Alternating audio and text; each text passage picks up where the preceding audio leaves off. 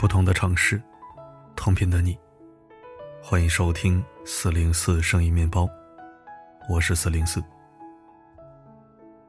爱情对见多识广的有钱女人来说，或许是生活的调味品，是诸多人生选项里的一个；但对穷女孩来说，则是和命运的一场豪赌，稍有不慎，就可能耗尽半生心血。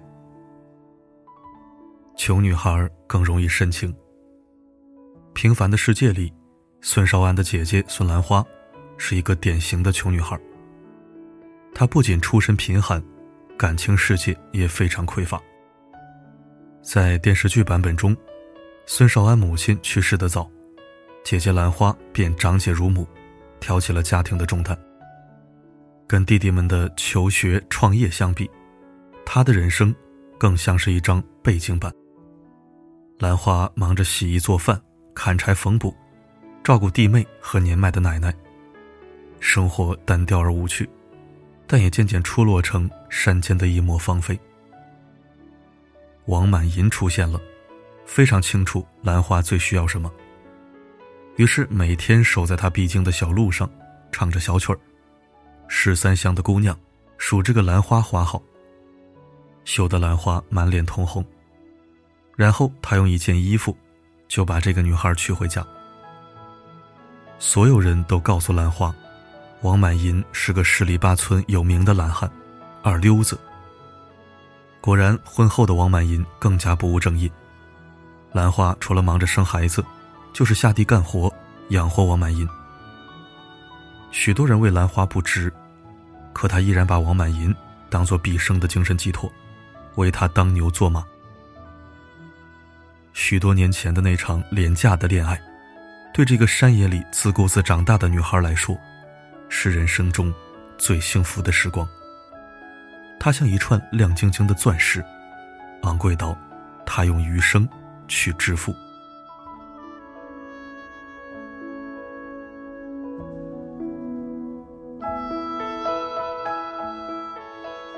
穷女孩没有试错成本。悲惨世界里，方婷也是一个穷女孩。她是个孤儿，长得非常漂亮，有着金色的长发和珍珠一样洁白的牙齿。十五岁时，方婷去巴黎讨生活，后来在那儿认识了一个大学生，两人谈起了恋爱。可怜的方婷，从小无父无母，对男女之事一窍不通，更没有人告诉她应该小心什么。他天生单纯，向往更好的生活。大学生没花费太大力气，随随便便就把芳菲哄上床，然后又随随便便抛弃了她。对见多识广的有钱女人来说，这或许可是一段艳遇。那个大学生也可以继续富家公子的浪荡生活。方婷却没有试错的成本。她怀孕了。生下女儿科赛特，成了一个未婚妈妈。像许多贫苦的未婚妈妈一样，她背后无人依靠，手上也没有钱，抱起孩子就没办法搬砖，搬起砖来就没办法抱起孩子。方婷只好把科赛特托付给一对开酒馆的夫妇。酒馆夫妇一边奴役着他的孩子，一边不停的编造谎言。要求方婷寄钱，方婷最终从女工沦落为风尘女子，卖掉了长发，又卖掉了牙齿。穷女孩的青春总是格外短暂，她们往往错了一步就是一生。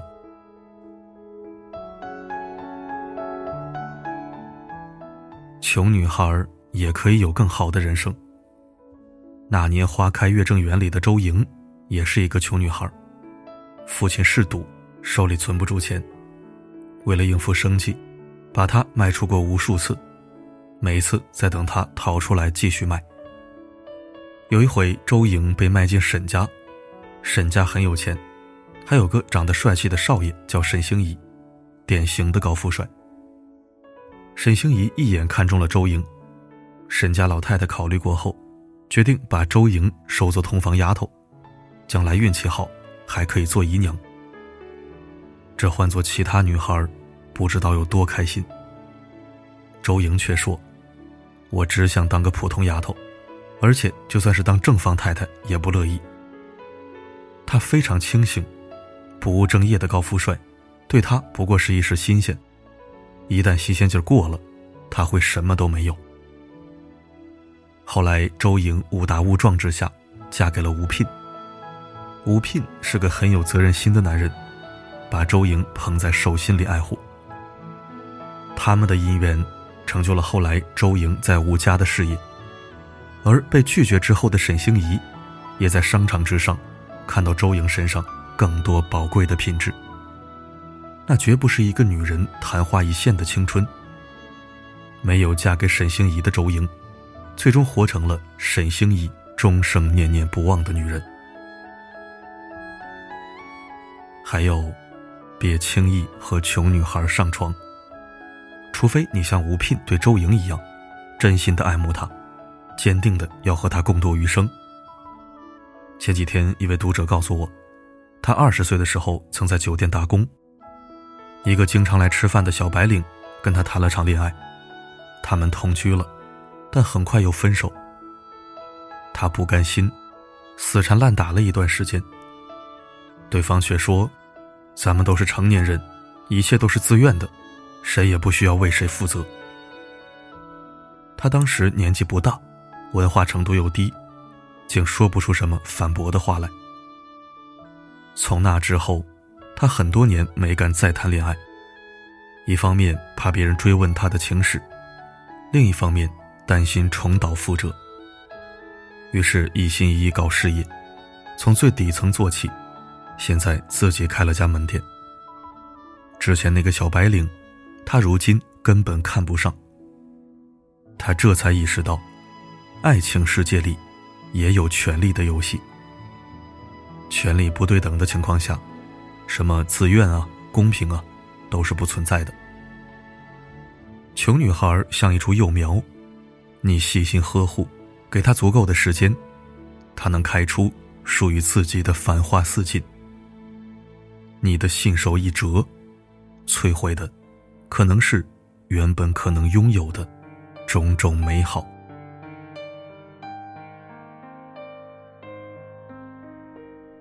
回忆像个说书的人，用充满乡音的口吻，跳过水坑，绕过小村，等相遇的缘分。一座城，说将来要娶我进。感谢收听。似乎我也是伤害过穷女孩的，不过我不是有意的。怪只怪当时的自己太幼稚，太耿直。记得是初中时代，班里有一个贫困生，家里很穷，和奶奶相依为命，父母一个亡故，一个远嫁。因为我总是帮助他，他喜欢上了我。有一次放学，他红着脸把情书塞给我，我当时简直是蠢到欠揍，只觉得好孩子怎么能谈恋爱呢？我拿你当朋友。你竟然要跟我处对象！看完情书之后，当即扔回他的车筐里，然后头也不回的走了，心里还特别生气。或许正在收听阅读的你，此时此刻已经想骂我了吧？没事儿，我受着。本来我做的就不对，当时只觉得他这样不好，却没想到我的做法更不好。一个家境贫寒的女生。本身就是自卑的，鼓了多大的勇气给人写一封情书，我却是那样的态度。可是我真的不是瞧不起他，因为我也不是什么富家公子，顶多算是条件过得去。我就是耿直加幼稚，死直男一个。多年以后，我才意识到，我当时可能伤害到他了，不只是被拒绝，还有自尊心，一个穷女孩的自尊心。真想有生之年给他道个歉呢。我还记得被我拒绝之后，他从此一直躲着我，而且经常自己坐在角落趴着，把头埋起来。每次想到这件事，我都觉得自己真不是个东西。当时竟然除了尴尬，没有任何共情和愧疚。这个故事有点跑题，算是对往事的追忆吧。步入社会后，我对于择偶也是有红线的，不该招惹的，不该僭越的，不该触碰的，不该觊觎的，我都是严格克制的，以免自误或者他误。男同胞们，请听我一言：任何女孩都不要轻易招惹，占有了就要负责，否则就不要染指。始乱终弃，不是君子所为。尤其是穷女孩，她们暂时身无长物，唯有身心可托。若不能给未来，就不要辜负她。她输不起，你却造了孽。切记，切记。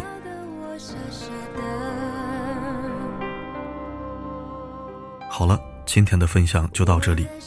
我是四零四，不管发生什么，我一直都在。